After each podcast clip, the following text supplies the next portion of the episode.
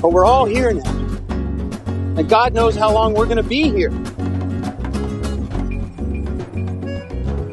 But if we can't live together, we're going to die alone.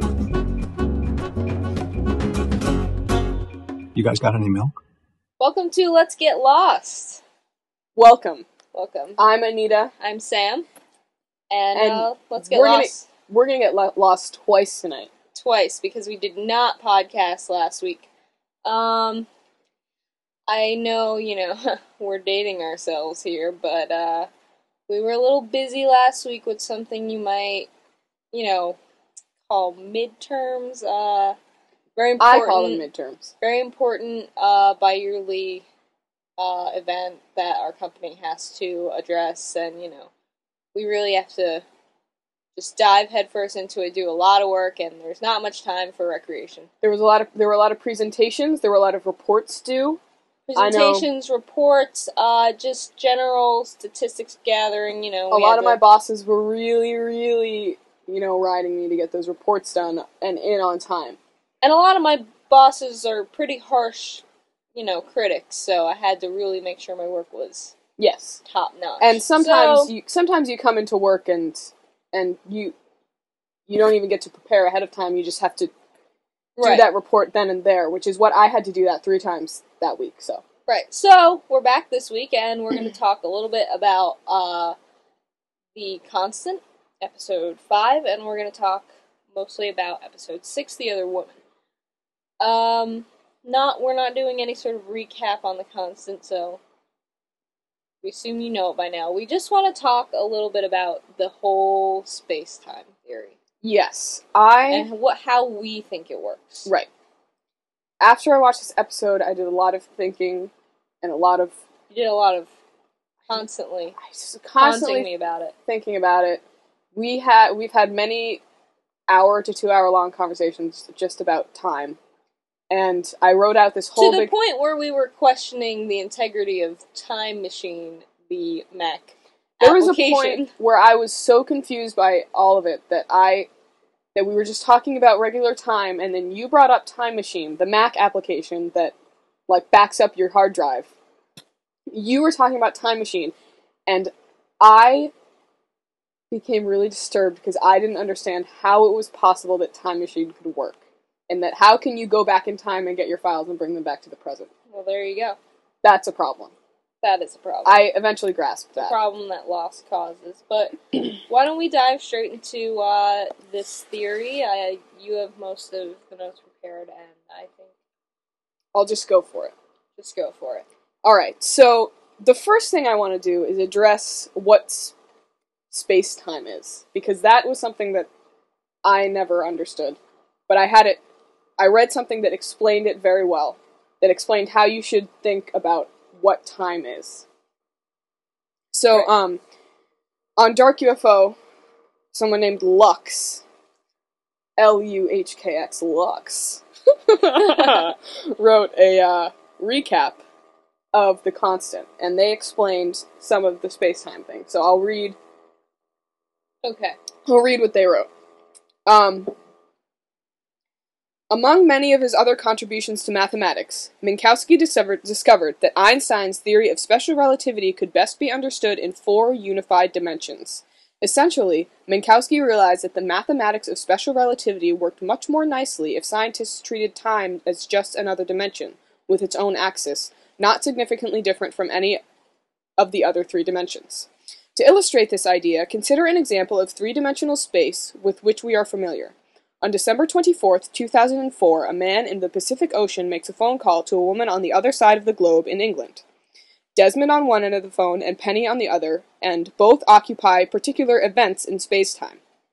Each of these 2 events have different sets of coordinates in 3-dimensional space, about as far apart as any 2 people on the planet could possibly be. Even though they occupy different coordinates in space, they share the same coordinates on the axis of time. Also consider 2 different space-time events. Penny Widmore speaks to Desmond on the phone at 423 Cheyenne Walk during 2004, and she also speaks to Desmond in person at the exact same location in 1996. These two events occupy the same coordinates in three-dimensional space, but their coordinates rest 8 years apart along the axis of time. According to Minkowski's vision of the universe, the second example is directly analogous to the first example. Every event occupies a different location in space-time. When Penelope receives Desmond's call in 2004, she is no further away from Desmond in 2004 as from the Desmond in 1996. In Minkowski space-time, as well as in the narrative of Lost, all of these different events are occurring simultaneously. So basically, what this is getting at, the gist that, is that time is not so much a completely linear fixed thing. Right, and it's very much related to, it has to be thought of in terms of kind of location, almost as the same type of idea as location, which is why they say that time is the fourth dimension, just as the first three dimensions have to do with kind of, you know, visual looking at something. Right, so basically all these events can be occurring simultaneously in time, is what you're saying. Sure. Okay, so why don't you keep going? All right, so the next point I want to make, is just really quick, is that Desmond is not physically traveling through time. I think they're trying to make that pretty clear to us. Right. Only Desmond's mind is traveling. So when he writes Daniel's numbers on his hand in 2004, they're not there in 1996. When he gets a nosebleed in 2004, his nose is dry in 1996. And he has long hair in 2004 and his hair is short in 1996. Right. So his body is not traveling. What you have is four distinct parts of Desmond. His 1996 body, his 2004 body, his 1996 mind, and his 2004 mind. And what happens is his 1996 mind is jumping between his 1996 body and his 2004 body. Right. Okay. So, one of the big references this episode made was to the book Slaughterhouse Five by Kurt Vonnegut. Right, which you've read. I've read. And I never got the chance to read, so. That was one of the few books I actually read in high school. I was never required to read that book, so. And I liked it a lot. And we're going to reread it. Again. We're going to reread it soon and probably talk about it. I think, The Constant, this episode title, is a little bit telling because I kind of feel like we'll be talking about it in every podcast. Constantly. As a constant there you go. Segment. Yeah. Basically, the main connection was that Faraday referred to Eloise as being unstuck in time. The book starts out, Billy Pilgrim has become unstuck in time. And also, one of the guys in the army that Desmond was talking to was named Billy. So obviously they were referencing this book. And I want to read... They did, in fact, use the phrase unstuck in time. Yes, they specifically said unstuck in time. So the next point I want to make is that all points in time, past, present, and future, exist. Which is kind of hard to grasp, but I'm going to read an excerpt from Slaughterhouse Five. And in the book... Billy Pilgrim becomes unstuck in time. He speaks to these aliens called Tralfamadorians, who are from Tralfamadore. So that's why I'm going to be saying that word. Okay. This is the excerpt. The most important thing I learned on Tralfamadore was that when a person dies, he only appears to die. He is still very much alive in the past, so it is very silly for people to cry at his funeral. All moments, past, present, and future, always have existed, always will exist. The Tralfamadorians can look at all the different moments just the way we can look at a stretch of the Rocky Mountains, for instance. They can see how permanent all the moments are, and they can look at any moment that interests them. It is just an illusion we have here on Earth that one moment follows another one, like beads on a string, and that once a moment is gone, it is gone forever. When a Tralfamadorian sees a corpse, all he thinks is that the dead person is in bad condition in the particular moment, but that the same person is just fine in plenty of other moments. Now, when I myself hear that somebody is dead, I simply shrug and say what the Tralfamadorians say about dead people, which is, so it goes. So, and it's very easy to think of time as a completely linear. Right, thing. To think that, when I was in fourth grade and I won some award, that moment will never, that moment's gone forever and will never happen again. Right, but it's still happening. And right. It always will happen, always has happened. Yeah, so the way I think of it is if you have a line, you're facing this line, and on the line, at random intermittent points are the letters A through Z. On your far left is the letter A, on your far right is the letter Z, and you are standing facing towards the letter M.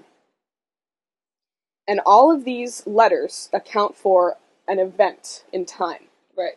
So letter A is your birth, let's say. Letter Z is your death, and letter M is you standing facing this line looking at the letter M. So the present.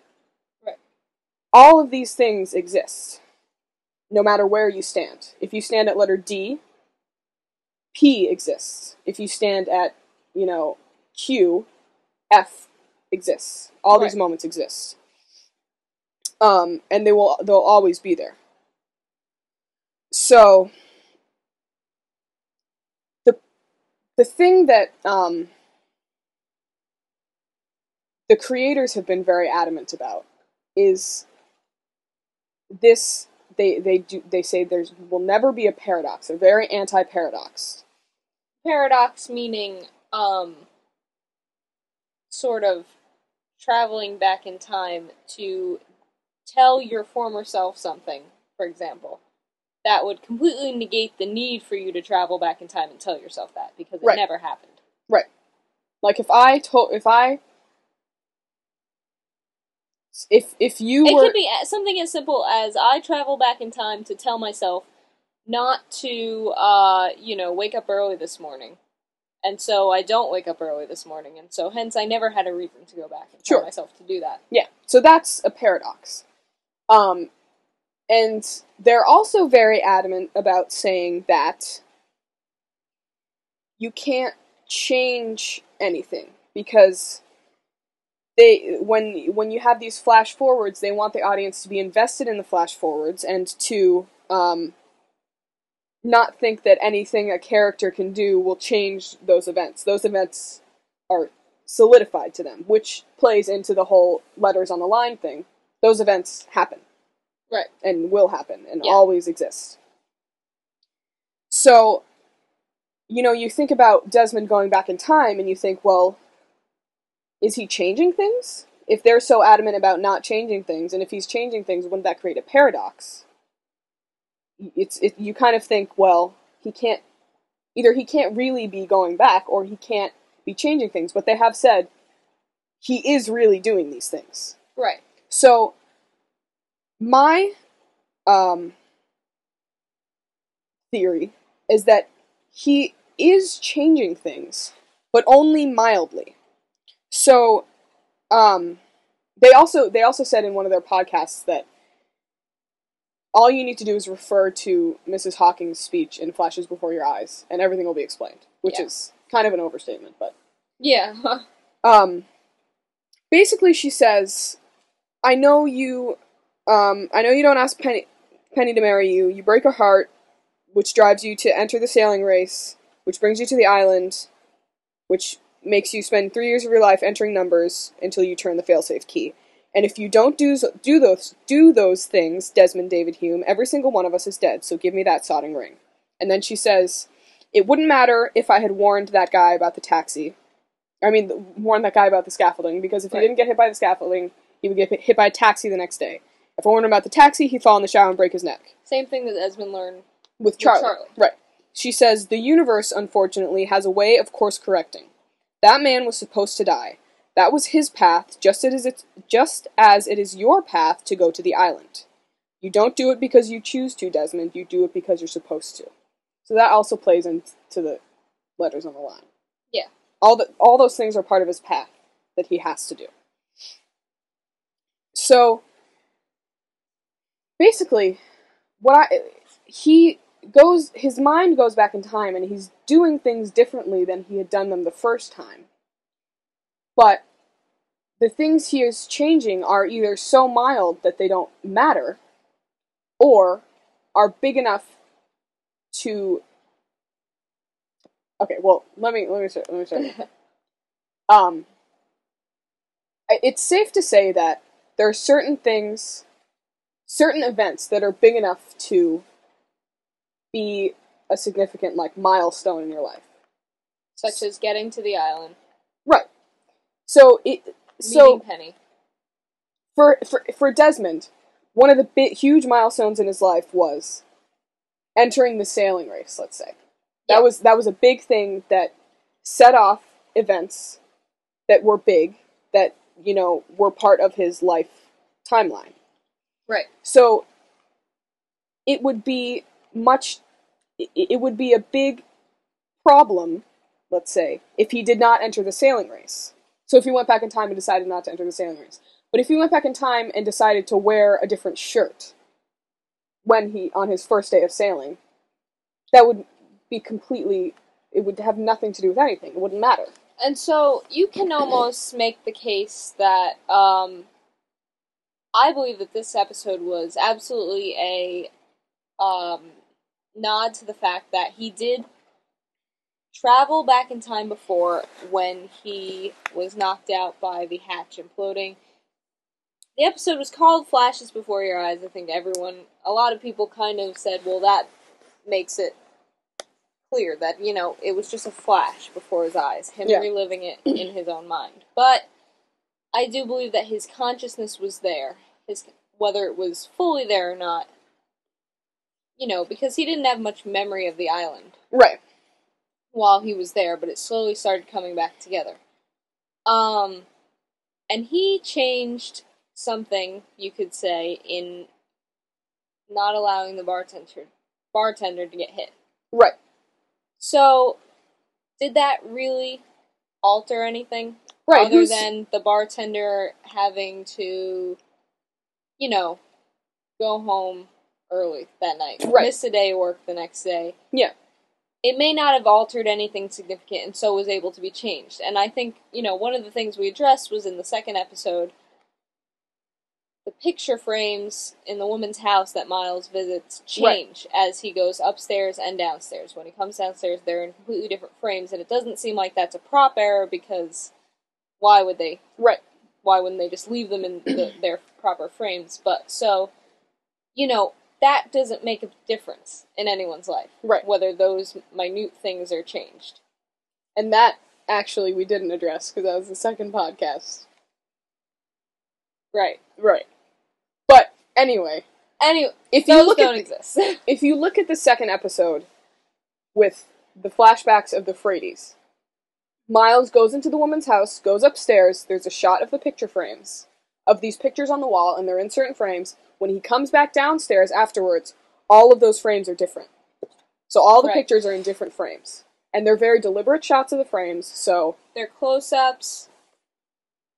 So why would they take all the pictures out of the frames and replace them all? Exactly. So we think it was as he was upstairs, Desmond had changed something so mild that it caused this woman to, purchase different frames, and they changed.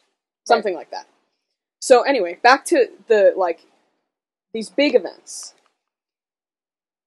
If you go back to the line, you know, Miss Hawking says that the universe has a way of course correcting. Everything that is meant to happen will happen. So every letter on that line is meant to be there, and it's in its event. All of those events are meant to happen. So you can take the letter C and move it along that line. But you can't take it off the line. No matter where you move it, it's still going to happen. So you can make it happen later, or you can make it happen earlier, but you can never make it not happen. So you can't change that. So if you try to postpone something, or try to not do something, the universe is going to make it happen no matter what. Because C needs to happen before D no matter what. Right, exactly. So you can make it happen closer to D, or you can make it happen much, much earlier than D, but it's still going to happen before D. This is what we believe Daniel was doing in sending Desmond back with those numbers to input into the machine. Daniel obviously at some point found that out. Found these numbers out himself. And so he knew he was going to discover them eventually. So sending Desmond back didn't change anything other than him discovering them a little bit sooner. Exactly. So that, Daniel discovering those numbers was an event, and it didn't stop from happening It just happened earlier. Right. So, also, so that's basically how we believe time is working. And then there's also a theory about, our theory about what happened the first time Desmond had this, like, time-tripping experience after he turned the failsafe key. So, upon turning the key, 2004 Desmond became unstuck in time. His 2004 mind, even though it was a little bit confused, transports to his, I want to say, 1995 body. He's just a little before. What? I want to say 95. Probably why not? 94, 95. Yeah. So, unlike his second trip that was in The Constant, this time Desmond's mind jumps to his opposite body only once. A few days later, upon being hit by the cricket bat, his 2004 mind is transported back to his 2004 body. And, but he hasn't become stuck back in time yet. He's still in that kind of same flipping back and forth. Because Faraday says it's a very unpredictable thing. The creators say it's really unpredictable, like, what happens. Right. So, you know, the first time this happened, he was in, his mind jumped to the opposite body for a much longer period than the second time it happened. It's completely unpredictable. So he gets back to 2004, he walks around, he's naked in the woods, and he finds a picture, he finds the picture of him and Penny, and he cries to it, and he says, please, let me go back one more time, I'll do it right this time, I'm sorry, Penny, I'll change it. And I believe that picture was his constant the first time. Right. So when he looked at that and got all emotional, he triggered that emotional response, and he had just taken the picture with her in 1995. That line probably could have been an allusion to the fact that now he can't quite go back. Now he can't go back because he's stuck back in time, at least for the time being. Right, because he's found his constant. And I think that there are people who can find their constant and be completely stuck forever. But then there are people like him who, as Faraday was talking about, have been exposed to these levels of radiation, who are traveling in and out of this different, you know, time discrepancy, and so it's a sensitive thing that can be triggered again. Right. And I think, you know, Daniel's kind of expecting it to be triggered with him, even though he's sort of has an idea that Desmond's going to be his constant. Yes. So he's, yeah. Now, the one thing that I wanted to bring up in terms of this theory is just that, the very end of the episode where Daniel goes back in his notebook and sees that now he has written in it, Desmond will be my constant. Yeah. So, is that Desmond, did he change his past in some way by making Desmond his constant? Yeah. But, yeah, I don't think it matters. You can make a number of arguments with this theory. You could make the argument that, you know, Desmond was, in a way, by, you know, time traveling, preventing himself from dying in the future. But, yeah, well, the thing that's important, you have to think, when they say you can't change the past, it's not that you shouldn't change the past. Like, if you change the past, you'll destroy the world. It's that you can't. No matter what you try to do, You can do it differently, but you can't change how an event's going to happen. And something just interesting that I just happened to look up while we were talking about this is that David Hume actually thought that free will and determinism weren't separate, and it wasn't one or the other, that they were compatible, which is interesting. Yeah, that would make sense, yeah. That, you know, you can do it the way you want. You can do it your way, but change, you know, your character, I guess, the way you take on things, but you can't change what's destined to happen. Yeah. So that's interesting. And, you know, there's been a lot of talk about, could it be, you know, alternate timelines? And I was actually reading a whole big long theory on Dark UFO. I cannot credit it right now, and I'm very sorry. But it was a pretty complete theory about all the problems and paradoxes they created with this episode, supposedly, with, you know, Eloise.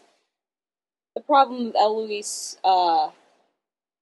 learning the maze earlier, and so never having... Well, so the theory... This is what I originally believed, that Eloise creates a paradox because her mind jumps to the future, she learns this... Maze, thank you. She learns the maze, jumps back to her present time, runs the maze, and then Faraday then has no reason to teach her the maze because... So she never learned the maze. So how does she know the maze? Right, and it's a valid point. It is.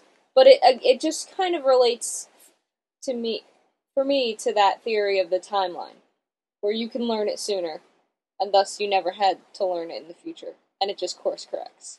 Right, and it's not an important event, right, so it doesn't matter. This theory was very, very, it was good, it was all together, it was, detailing all these problems, and then it ended with sort of the conclusion that they were writing this storyline with paradoxes specifically to set up the idea of alternate timelines and alternate realities, which the creators have specifically said they're not doing. They're not doing alternate realities because there's enough on our plate, basically. Right. They don't want to confuse us anymore. And it makes us not invested in these flash forwards we're seeing. These future forwards, as our friendlies call them. Future forward. And just to, we'll credit that on the blog. Yeah, whatever. Anyway, that's basically great theory, nice try. Okay. That's all I have to say about time. That's what we have to say about The Constant. We could talk about The Constant for hours if we wanted to. And we have. Believe me. For everything from that to the fact that the purple light he used on Eloise was similar to the purple light in the sky after the hatch. We go on and on. But the episode that we're talking about now is episode 6, The Other Woman, which was Juliet's. And, the reactions to this episode were nowhere near good. Well, when you're the episode coming after the best episode of Lost. The best episode of Lost, as rated. Dark UFO. Right. Yeah. So, between the I didn't dislike this episode. I enjoyed it. I thought it was a nice, break. A nice, relevant backstory. Yeah. It answered questions. It answered some questions I had. It answered some questions I wish it hadn't answered. Yeah, okay. So, we're not going to do much of a recap, because we can't control ourselves with those. We just go on, and we're just reading off Lostpedia, and you could probably do that yourself. Yeah, or you could watch the show, which you did, so what's the point? Which you did, hopefully. Otherwise, this is not the Heroes podcast. You gotta find another one. You gotta find another one. So the first thing we kind of want to talk about in this episode is Harper, and just her, how is she appearing to Juliet? Is she alive or dead? Right. I think she's an island vision. Right, I do too. Because she disappeared. She came with the whispers. Yes. She disappeared. It just all points to that. She's a very interesting character, and hopefully we'll learn more about her. There are degrees on her wall. Okay. She has degrees up on her wall when Juliet first comes in. One is a certificate of recognition from the Hanzo Foundation, and another is a certificate for Experimental Social Psychology Society. So she's an experimental psychologist, supposedly. And it's very interesting that her certificate would come from the Hanzo Foundation. Whether this means... she, was trained there on the island to be a psychologist by Ben, and the only letterhead he happens to have is Hanzo Foundation. Yeah. Or, she has been there for quite a long time and was trained in this field, prior to the purge. So, she possibly could be a, survivor of the purge. Oh God, sorry. It's okay. We're in a basement. We're in a dusty basement. There's a lot of dust, so please excuse the... So, I guess what I wanted to get into with her is just what her character might mean. Casting, she was originally called Chanley Price. She was described as tough, no-nonsense, beautiful in an unadorned way, a therapist by profession, and yet could benefit from some therapy herself. The qualities that make her a leader and effective at seeing into other people also cause her problems in her own life. She can be overly controlling and obsessive. Her strength and personality is undeniable. Harper may relate to the Greek mythological harpy. A harpy is a disgusting, vicious monster with a woman's face and body and the wings and claws of a bird. It acts as a minister of divine vengeance. The word is often used hyperbolically to refer to a strident, demanding woman, especially a wife, which, clearly we see. Let's see, what else could it be? One that I found really interesting was the name Harper Stanhope could be a reference to the book Empty Cradle by Karen Harper. In it, a woman wanting a baby heads to a fertility clinic in New Mexico run by a Dr. Stanhope, a feminist embryologist who is stealing the eggs of her patients and using them in experiments with drugs that can cause birth defects. I think this is the first character that has this many possible references. Yeah. Also, could be a reference to Harper Lee of To Kill a Mockingbird, Charles Stanhope, 3rd Earl of Stanhope. Hi. We had a little technological difficulty. You may notice we sound so excellent good now, and I'll tell you why. Because we're using a great microphone that I thought was plugged in, but wasn't. So I was using this crap microphone on my computer. So enjoy that wonderful sound. Now enjoy this. Enjoy clear, crisp. HD sound. And also, it cut off, and we didn't know it cut off. So, we have to start all over. We have to re-record, 18 minutes, but it's better than, you know, 40. Alright, we were talking about Harper, and now we're talking about, basically just how did she appear to Ben? How did, Ben make her appear, if he truly did make her appear? Did he really send her? Is she a manifestation? I think she's a manifestation. I do believe she's a manifestation. I believe she's probably dead. Though I don't know why. Whether or not Ben sent her directly, I don't know. But I feel like Ben has some sort of influence over these manifestations on the island. To some degree. He knows how to control it. Or... she, as a person, would just have been so loyal to Ben, or so opposed to Juliet, that she would be able to appear to Juliet, on her own terms, telling her to basically kill Miles and, Charlotte. Yeah. Charlotte, who, by the way, is a badass. Yeah, she's also kind of a bitch. She is a little bit of a bitch. But she means well, so. You know she's trying. So they're at the Tempest, Daniel's trying to stop this leak from happening. By starting it, which is strange. Yeah.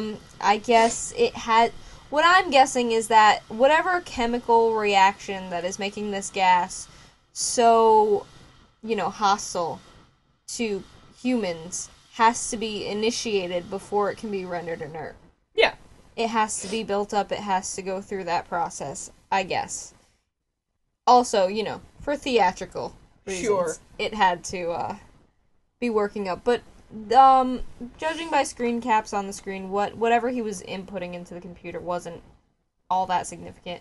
Just, detailing his process of trying to change this. Yeah. Related to that, in Juliet's flashback, we see that Ben had Goodwin working at that station, apparently, judging by, the fact that he had these chemical burns. Yeah. Seems, and, at a point in the episode, he says, Ben has me in control of a station that, with the press of a button, could kill everyone on this island. So, it seems very strange for Ben to keep someone in control of something that give someone that power. Something that he supposedly, you know, most people think used during the Purge. Including Charlotte. Yeah. So, you know, the main things that we get out of this episode are, you know, Ben's relationship with Juliet. Mm-hmm. Which we're going to get more into in a second, but also, you know, the fact that he's talking now.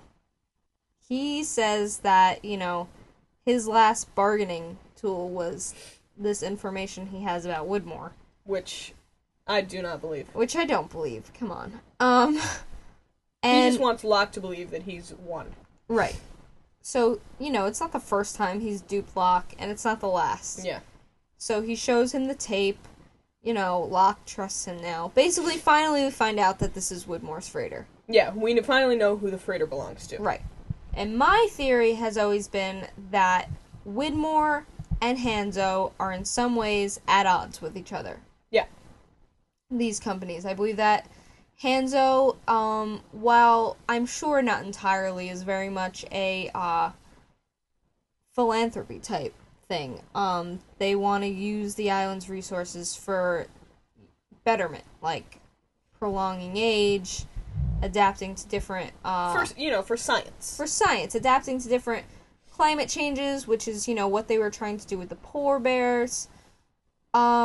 Things like that. Whereas I think Widmore has been, you know, used the analogy of people flocking to that Virgin Mary in the the mold, would be more interested in exploiting it.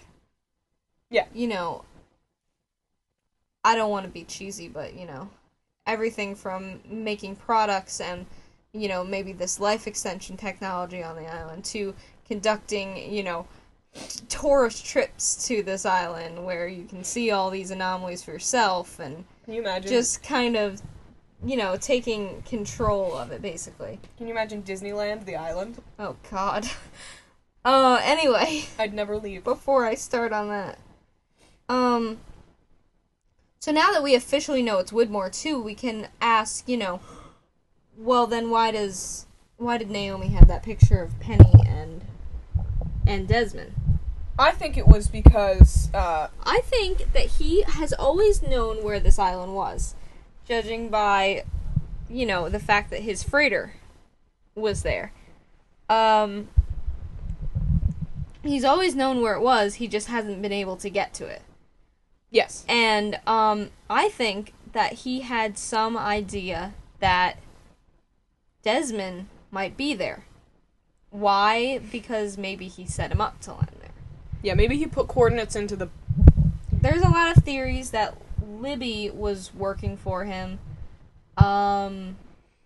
was giving this boat to Desmond, kind of, you know, being in the right place at the right time at the instruction of Widmore to give him this boat that had, you know, preset the coordinates to the island in it so that he would end up there and thus be officially away from his daughter, no threat whatsoever.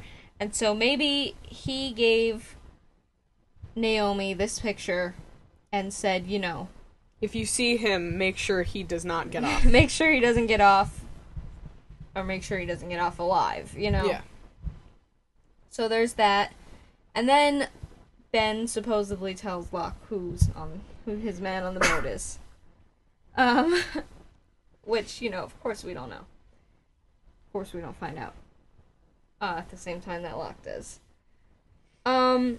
So, you know, Ben also describes Widmore as the common enemy between the two of them, which I thought was a really interesting way to put it, because it seems like they're both out for the greater good of the island. Yeah. Is kind of what he's alluding to. You know, I can see them as best friends. I don't know why they just... Another thing is, I think that Locke probably got Miles talking with that lovely little trick. Yeah. Because he does reference the $3.2 million and then... Well, no, Kate told him that. Right. Did she? Yeah. Oh, I'm just dumb. It's okay. Anyway, that was a nice zing with the dollar that he gave to Ben, though. I think Ben gained the most zing points in this episode. Yeah, he also gained $1. And $1. So he's getting there. So just, you know, quick going back to Juliet's flashback before we discuss all this, you know, relationship stuff and the Ben theory. Juliet, at her, you know, lovely dinner with Ben, mentions the kids, and she asks, you know, do the kids really belong here?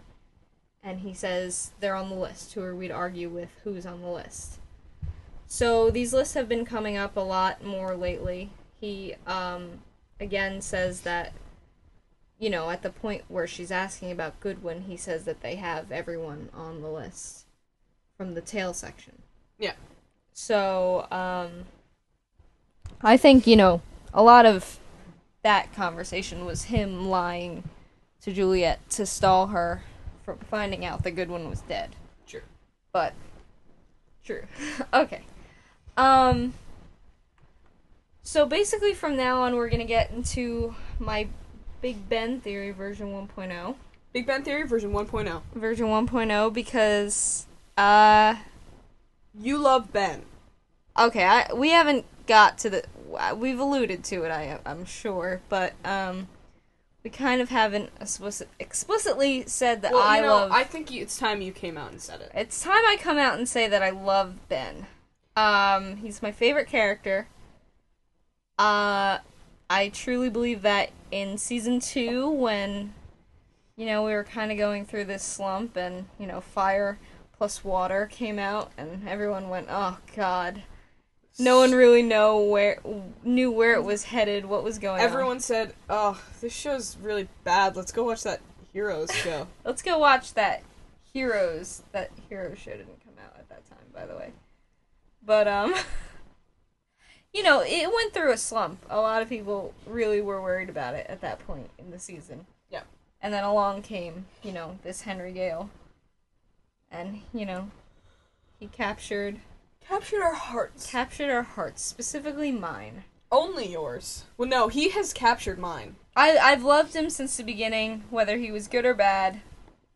He saved the show. And I've always thought that there was a lot more to him than meets the eye. Kind of like a Transformer. And you've always loved what's met your eye. Thanks for that. I felt this is the only way I could say it. That would be okay. Okay. I don't want to talk about this anymore. Michael Emerson, if you could give me an email, or I mean email, that would be great. Michael Emerson, send an email, please. Please, we could talk. You're my favorite actor. Matthew Fox, please send me an email. Okay. Basically, this theory revolves around the Purge, you know, Annie... and a lot of just unanswered questions about Ben's character. And we're starting with the Purge. Now, we don't know exactly when the Purge happened, but we can sort of guesstimate that it happened in either the 80s or the 90s, according to Lostpedia. The orientation film in The Swan was recorded originally in 1980. And... it references some sort of incident. Now, just to be clear, a lot of people, you know, when they saw the Purge episode, believed that that was the incident. And I do not believe that was the incident. I believe they're two separate things. I believe the incident had something to do with the magnetic... The technological aspect of the island. The magnetic field, the fact that it got out of control. Yeah. Right. So, here's the events that lead it to being in the mid-80s. In the events of the Purge, Alex was not in Ben's care. Daniel Rousseau claims to have arrived in 1988 and to have seen no living person on the island for the next 16 years. While she talks of the others, she claims to know them only as whispers. From that, it seems like maybe she didn't see so many people because there were not so many people at that point. According to the back of the blast door in The Swan... the shutdown date of the stations was on 10/28/84. This most likely refers to the day of the Purge. It also states that the abandonment of another one of the stations was because of the incident of 1985. This also most likely refers to the purge. I don't know about that, because I do separate those two things, but I do believe that the purge could have been a sort of incident in terms that it could have affected the way that these stations were manned on the island. I do want to say one thing about what the blast door map says. It refers to the AH/MDG incident. So we don't know what that means, but I believe that's just a word they're using. That was right. A lot of people think it's Alvar Hanzo de Groot. Middlework de Groot. But I think the incident had to have taken place prior to 1980, as the Swan orientation video is copyrighted 1980. Right. Exactly. So, just another thing is, according to statements by Hugh McIntyre, the Hanzo Foundation cut Dharma funding in 1987. Note, Dharma-branded supplies dropped onto the island even in 2004, but the initiative apparently had no functioning installations there, and the identity of the people who actually dropped the supplies has not been established. So, it kind of seems that if the purge really did happen in the mid-'80s, somehow they found out about it and cut all funding and, you know, missions there. And just quickly about the drop, I feel that the drop, the same thing that happened to the rocket that was sent to Daniel Faraday happened to the drop. So they sent it, the people on the island said, it's not here yet, and then however much long later, right, it shows up on the island. And I believe that that could be true, and I also believe it's possible that Ben is controlling whether or not the drop gets sent. Yeah, sure. Maybe it's just an automatic flight that these people are told to make, but they don't really know why exactly, and, for some reason, someone's still commanding them to do it. Yeah. Anyway, so here's the argument for the 90s. Ben states that he took the lives of over 40 people not so long ago in Through the Looking Glass, the Season 3 finale. It's 2004, so not so long ago kind of points to within the past, 10 years. Yeah. But could also, he's 50-something years old. It could also point to, him looking back on the past 20 years on the island. Because he's been in control for a while. As time seems to pass differently on the island, it's probable that for the outside world, this event happened a longer time ago. My theory really doesn't relate to the outside world, so, this may refer to Ben's feelings and the incident still being close at heart. In Ben's flashback, recounting the events of the purge, he consults a watch, first mass-produced in 1992.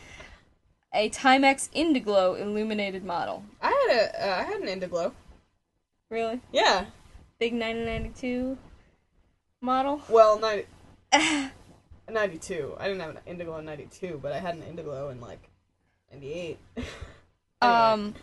Also, Kelvin Idman could not have arrived on the island earlier than 1992 because he was in the war, and Mikhail said he arrived at the island in 1993, 11 years before Enter 77, and his statement suggests he was an eyewitness to the purge. I actually am torn between when I think that the purge actually happened, but I do think that it,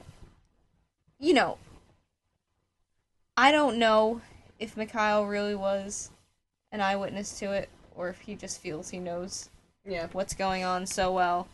I don't feel that Kelvin was necessarily, although I do believe that Kelvin was probably recruited by Ben. So, I'm not sure when it happens, but I'll tell you why I think it did happen. What? The purge? Yes. In the 90s? Or just in just in general, why I think the purge happened, how it relates to this episode and everything that's going on. I thought you were saying why I think it really did happen. I was like, well, it did. Yeah, well, obviously. The reason for why it happened. So Ben is infatuated for some reason with Juliet. And the reason that Stanhope gives is because he looks just like her. Now, a lot of people believe that this could mean his mother, who's played by Michael Emerson's wife. And if you, compare the two side by side, yes, Elizabeth Mitchell could look a lot like her. Sure. They do look a lot alike. And, obviously he would have some need to connect to someone who was, you know, going to be motherly to him. And I'm not denying at all that that's part of it.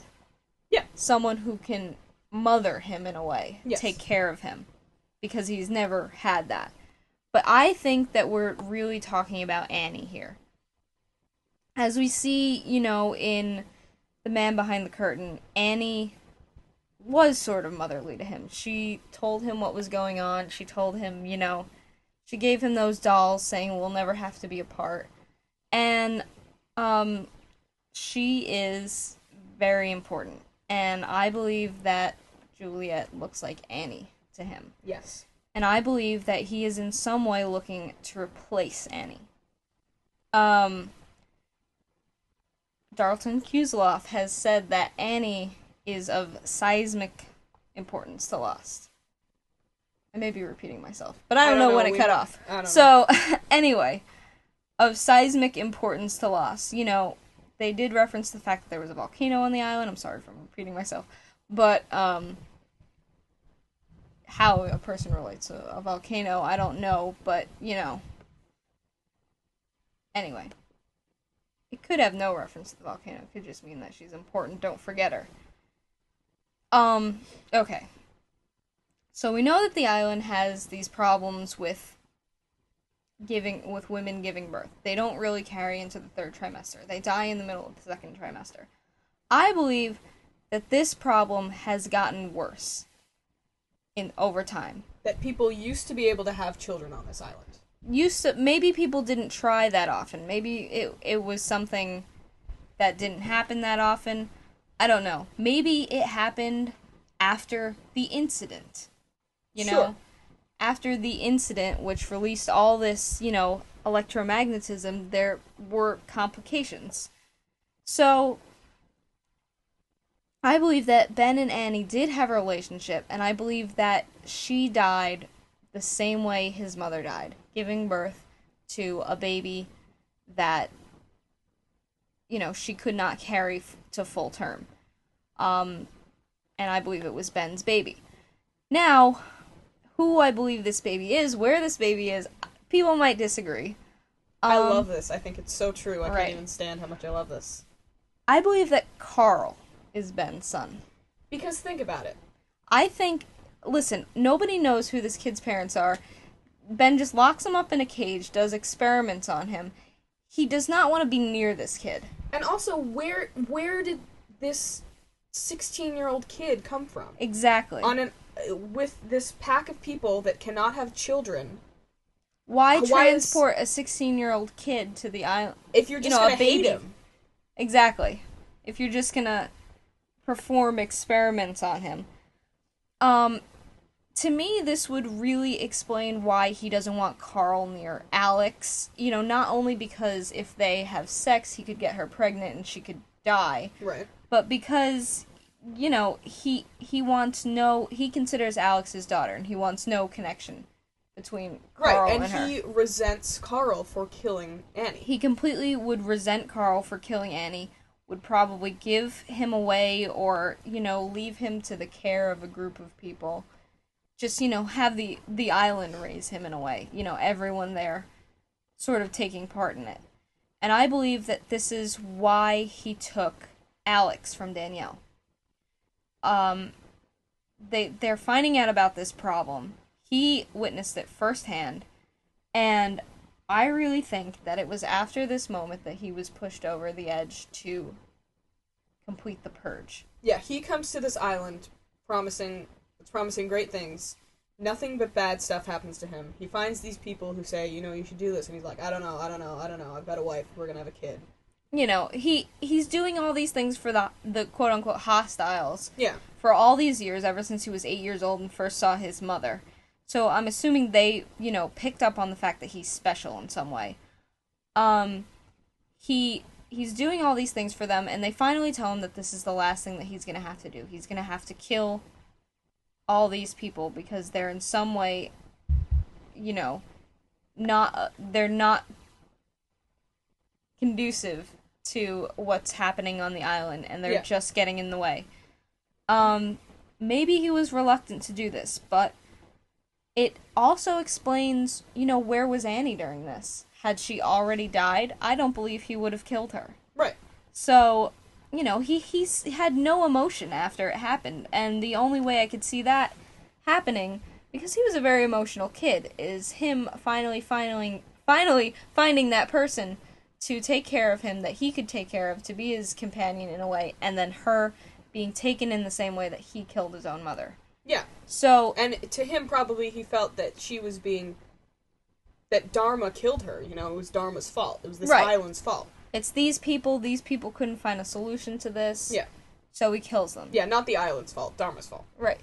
So he, you know, devotes himself to this mission of women being able to carry to term. Not... And I think, you know... Whether is it selfish? Is it selfless? I don't know.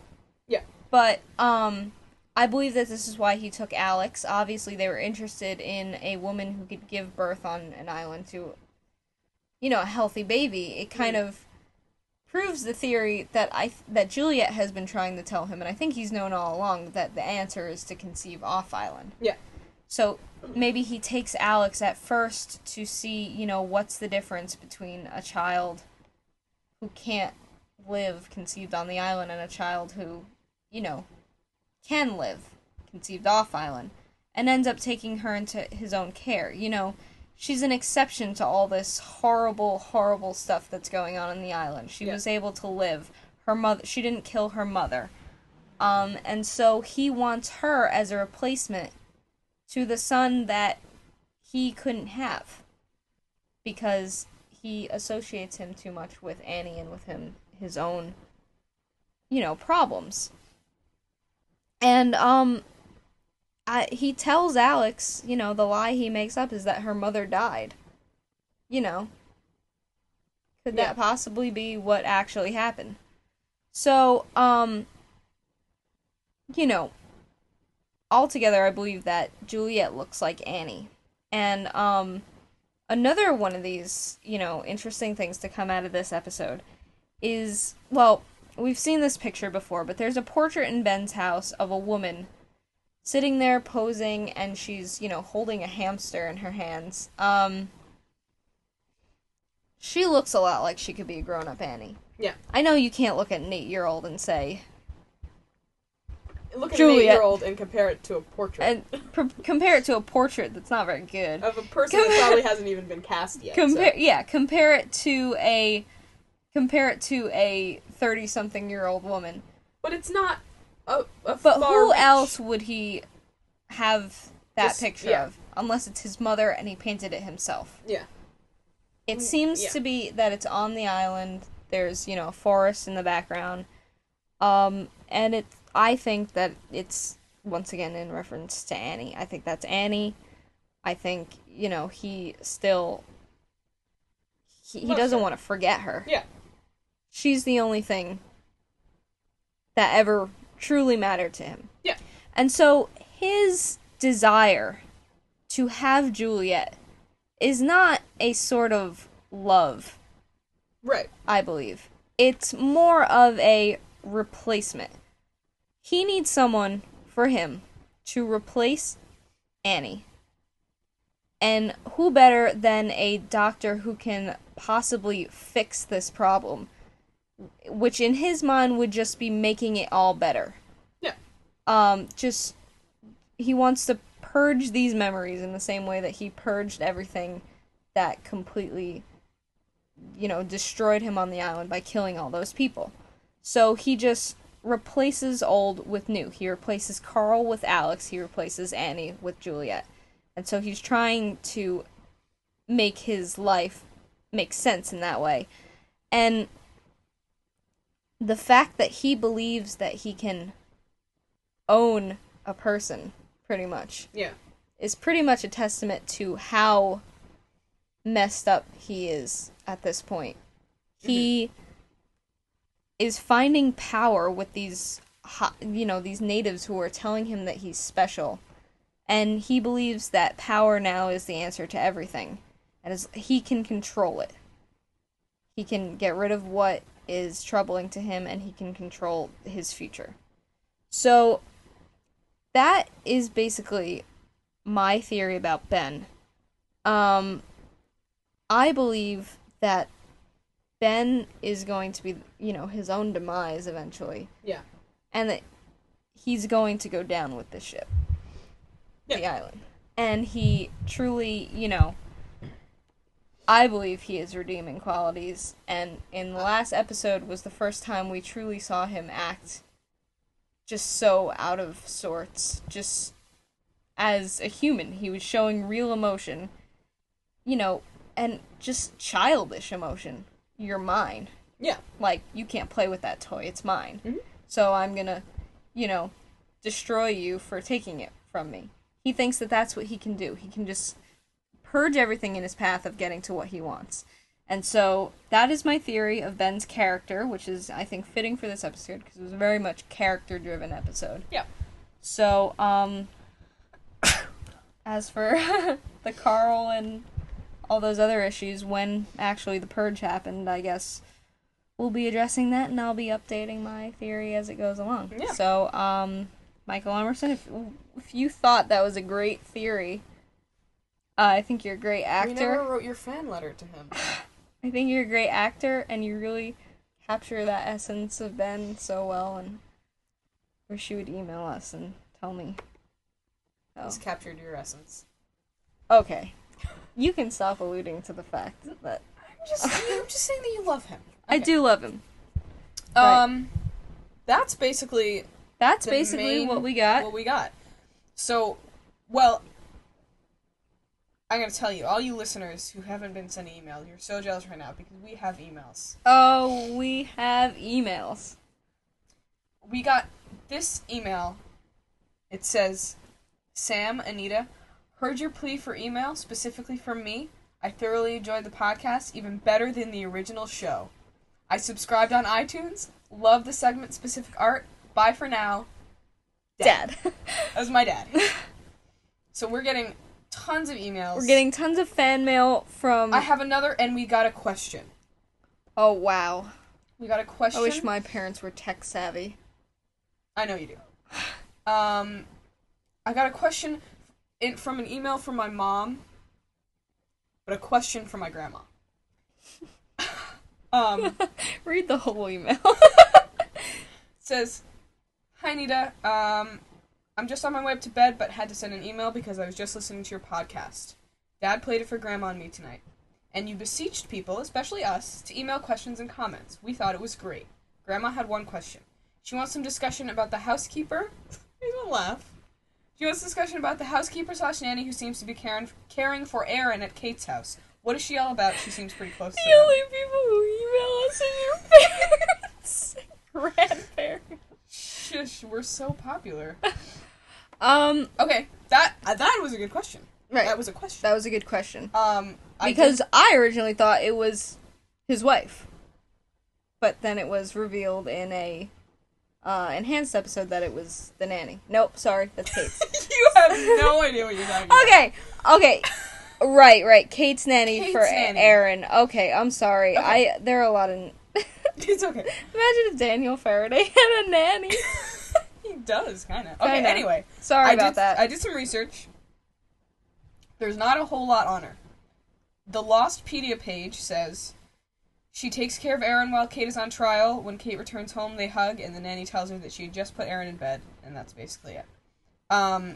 I think that, you know, they've been off the island for a while, presumably, so she probably, you know, made this friend somehow. Right, even she possibly could have hired her, knowing that she, you know, obviously would have to go to jail for a while. Yeah. Or, you know, who's to say that people... from her past didn't come to her aid after she got back and, you know, referenced this person to her. Yeah. So the character doesn't even have a name, but just a fun fact about the actress who plays the nanny, Tania Kahale, she has also worked... Kahale, probably. Has also worked for the hair and makeup department of Lost. And she was credited for that in... pilot part 2. That's cool, because she's probably, you know, just one of the tons of people who actually started out as just a huge Lost fan. Yeah. And just got to be in the show. And, you know, examples of that are Elizabeth Mitchell, I believe, did love Lost mm-hmm. before she came on it. Julie Bowen, who played Jack's wife, mm-hmm. was obsessed with Lost and, you know, so excited that she got to be on it. And Michael Emerson's wife Carrie Preston is a huge Lost freak. She won't even watch the next time on Lost. That's things intense. And she's, you know, she weeps when she watches it, basically. Yeah. Now she gets to be on it. So, you know, just one of those things. So... Thanks for the questions. Continue to send us emails, everyone who's listening. So, everyone who's listening, you can email us at letsgetlostpodcast@gmail.com. You sure can, and you can visit our blog at letsgetlostpodcast.blogspot.com. Right. Sorry for the long-windedness. And we'll have links there. We just write things. So, just send us, you know, information, anything you got. Comments. We're sorry. We'll talk about you. About this. Technical. This one sucks. This one's so bad. We're sorry. I was so excited because we got this new mic and I was so excited to use it and then we didn't even use it for the first half. Anyway, we'll be next week is going to be the perfect one. Oh, next week is going to be so good. It's going to be so good. It's going to be our Emmy award-winning episode of this podcast. By the way, if Michael Emerson doesn't win an Emmy after this episode, I will. Okay. I know. If Terry O'Quinn steals that again. Terry O'Quinn wins another Emmy. Anyway, speaking of next week's episode, we're going to get into spoilers. We're going to get into some spoilers. If you don't want to know about next week's episode, if you don't want to know spoilers, because we got some big ones. Tune out now. So thank you for listening. We'll see you next week. And don't get lost. Don't get lost on your way back. All right.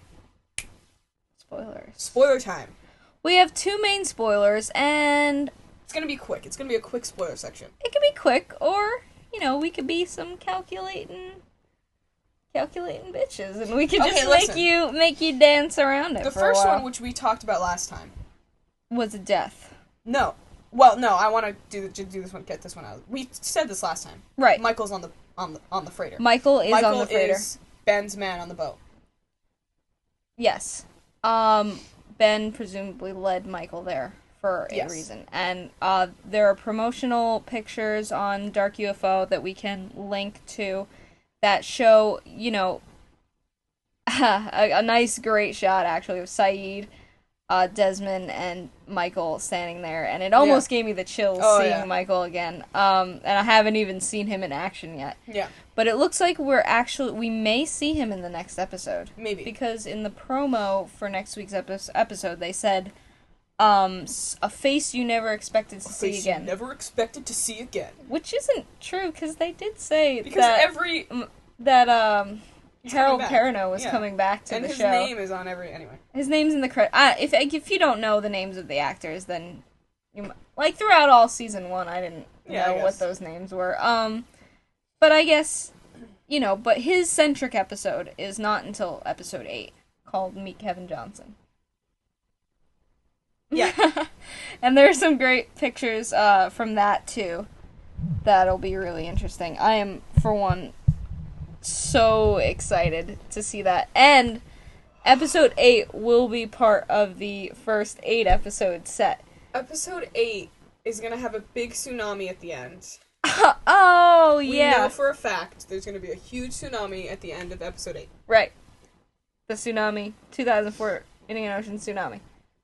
We should have talked about that in the actual episode so that everyone could enjoy it. We'll talk about it next time. Alright, next time on Lost. Now our just second spoiler. Too spoiler big today. Maybe next week. Not too much. Let's just read a little bit first about next episode. Episode 4. It's called Ji Yeon. I don't know how you pronounce that. I'm so sorry for anyone who's Korean. I'm going to say Ji Yeon. I know my fair share of... Okay. People with Korean names. So, what we have here is just a few things from spoiler facts. Jin and Sun centric. Flash forward. And you do know, by now probably that they are the final two Oceanic Six. I don't know why everyone's been saying the last two are a little complicated. Whatever. They're not. I think it's just because people might think that it's Ben and Aaron. Right. So what we have here, Juliet is forced to reveal some startling news to Jin When Sun threatens to move to Locke's camp, you know, we saw in the last episode, she's getting a little bit suspicious about, you know, what's going on here. She's calling the baby my baby. Yeah. You know. Saeed and Desmond begin to get an idea of the freighter crew's mission when they meet the ship's captain. Let's see. What else do we have? Fans of the show will be happy to know we'll be wrapping up on episode 7. What's happening with that? Okay. A fan translated a Korean article. This is an extract. When Yeonjin Kim, is that how you pronounce her name? Receives her script, she got shocked to find out that the title of her episode, Ji-yeon, is also the name of Sunjin's baby. Yeonjin is surprised because the name of Yeonjin's character in her new movie 7 Days is Ji-yeon too. Ji-yeon is the name of Korean females. I think it's kind of a common name, but not that popular of one. There's a street scene. I guess I probably should have gone backwards. Because it kind of goes that way. Yeah. Anyway. Apparently there's going to be some stunt work in this episode. Yeah, there's not a whole... Not too much big stuff. There's a toy store scene involving a big plushy panda. There's a street scene, which appears to be the exterior counterpoint... Sorry. It's okay. English is not my first language. The street scene appears to be the exterior counterpart to the toy store scene they filmed the day before. We see Jin come out of the store with, yes, a giant stuffed panda bear. He's helping his plushy New Balance. Who writes these? He's helping his plushy new pal into a taxi cab when a guy speeding past on a blue moped knocks his cell phone out of his hand. As he stops to pick it up, the taxi cab takes off with someone else inside. Jin runs after the cab, yelling angrily, but to no avail. Cursing, he smashes the phone to bits on the street. And many crew members had to rush off to report to the day's second shoot. Which is a scene with Sun, Yeonjin Kim, at a funeral. I don't know what him being so pissed about a panda bear has... It's polar reveals. I mean, a panda bear, sorry. But this is the episode where someone dies. And we've talked about the death a lot. And we've really been researching this death. And the first thing we heard was that it was one of a list of 6 people. 6 people? Was it 7 people? 6 or 7. It was Claire, Desmond, Juliet, Faraday, Sun, Jin, or Sawyer. Right. Then, you know, we have these 7 people. And then through, I believe, Osceola... Oh, well, first, we were convinced it was Claire, but then... Totally convinced it was Claire. The same website said that Claire was safe. So, she was not in the running anymore. So, now we're left with possible 6 people. Yeah. Okay. So, Osceola then, I believe it was Osceola, revealed that it was going to be one of the original... Passengers of Flight 815. Which knocked off Faraday, Juliet, and Desmond. Right. And left Jin, Sun, and Sawyer. Okay. And then we found out that it was going to be a member of the Oceanic Six. I think Kristen from E! Online I believe, said that. Was one of the Oceanic Six. And since we know that Sawyer is not one of the Oceanic Six, that brings it down to Jin and Sun. And also, in recent news, Daniel Day Kim was recently arrested for a DUI. So the math. That's the end of our podcast. We will be back next week. Right, we'll be back next week. I hope you enjoyed the spoiler section. Not too much coming up really with spoilers. There's not much information about the next set yet. There's only 2 episodes left with this set. Hopefully we'll have a lot next week. So, once again, sorry for the difficulties, and... Thank you for listening anyway. Thank you, Mom and Dad. Thank you so much. Thank you to Anita's parents. Thank you, Grandma. Love to thank Anita's parents and Grandma for listening and thinking that it's truly a pleasure, because it's truly anything but a pleasure to work with your daughter. I'm just kidding. I love it. I don't like you. Okay. So, by the way, hope you enjoy our new intro and outro. Yes. You only get to hear it if you listen to this part. So, the outro. Yeah. At least. Spoiler people are loving it. Yeah, they just get all the benefits because they're cooler. Mm-hmm. Okay. Well, so we're going to end this at an hour and 15, because that's a lost number. Nice. So, don't get lost. We're safe with going into the next minute, by the way, because that's still a lost number. But, don't get lost. Don't get lost, and we'll see you next week. I'm not lost anymore.